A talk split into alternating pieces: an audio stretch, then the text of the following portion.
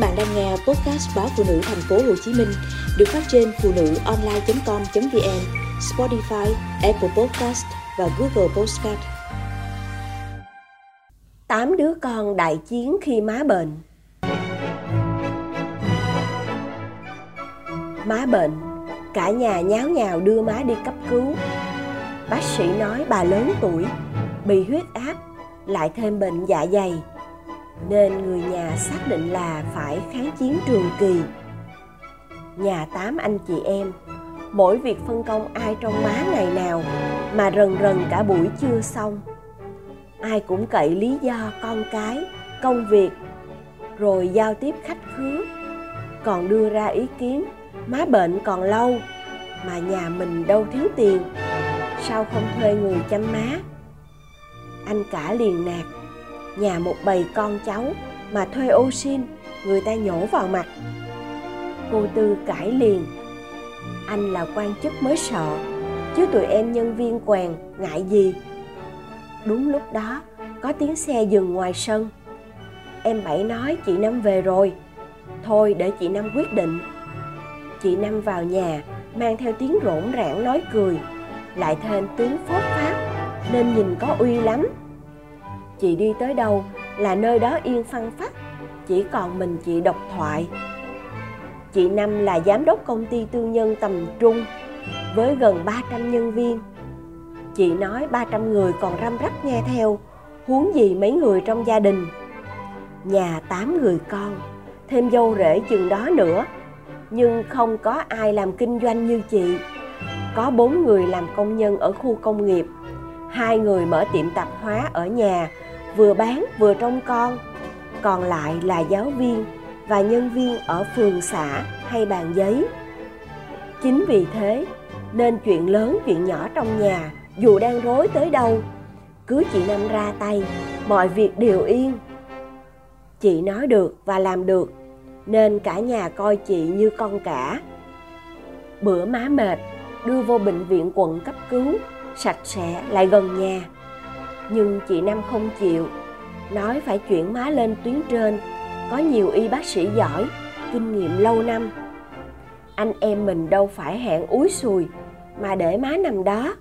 Người ta tới thăm còn mặt mũi nào? Mọi người ngần ngừ. Má nằm đây mà anh chị em thu xếp trực, còn chưa ngã ngủ. Đưa má lên thành phố xa xôi, sao chạy qua lại? Chưa ai kịp nói gì, thì chị năm lẹ làng. Khỏi cần mấy người suy nghĩ tính toán, mọi chi phí của má tôi chịu, được chưa? Trong nhà có chị là khá nhất. Những khi có ma chay dỗ chạp, chị cũng thường ra tay kiểu đó. Nên chị quyết làm dỗ cuối tuần cho thông thả, thì nhà phải làm cuối tuần. Chị nói làm giữa tuần, nhân tiện chị mời khách, thì phải làm giữa tuần. Đố ai dám ý kiến? Ai về được thì lo mà về, ai không về ráng chịu. Trong khi chị năm đang cắt cử người trong má, thì em tám bất chợt đứng lên ngắt lời. Năm không thể chia lịch vô lý vậy được. Em chính sắp tốt nghiệp, bận bù đầu mà năm chia lịch vậy rồi nó học hành sao? Má vợ anh ba đâu ảnh phải chạy tới chạy lui hai nhà, bớt thời gian cho ảnh chứ. Đành rằng má là má chung, nhưng ai cũng có gia đình rồi công việc riêng. Đâu phải năm nói sao mọi người phải làm vậy. Năm ép người quá đáng.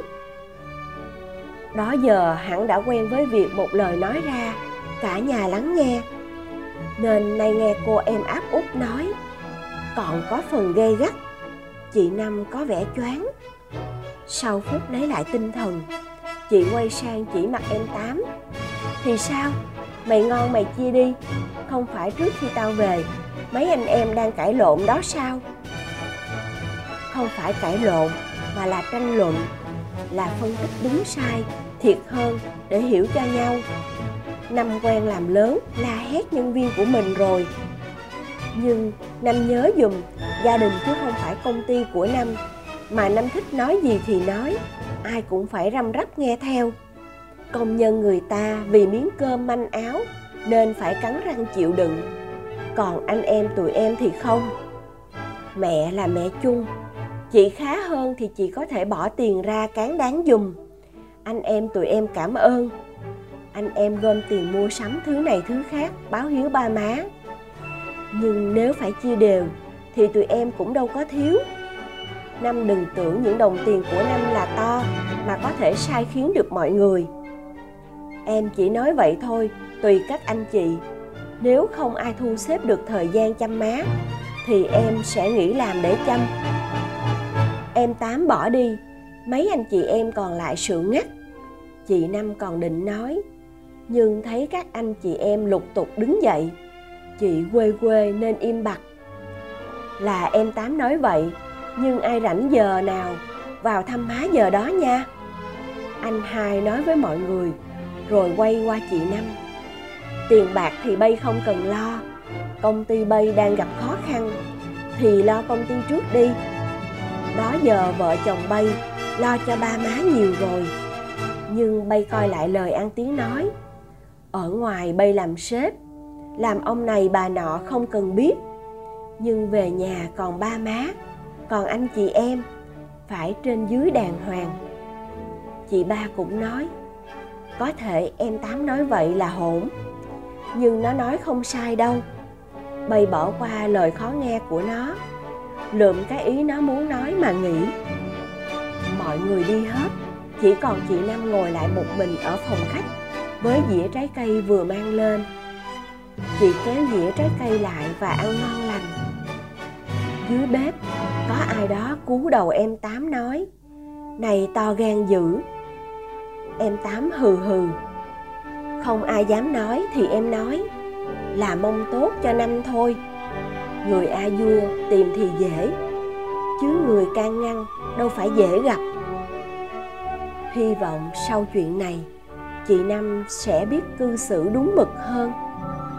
Nói gì thì nói, dù có giận dỗi thì cũng đâu tránh được là anh chị em cùng chung khúc ruột.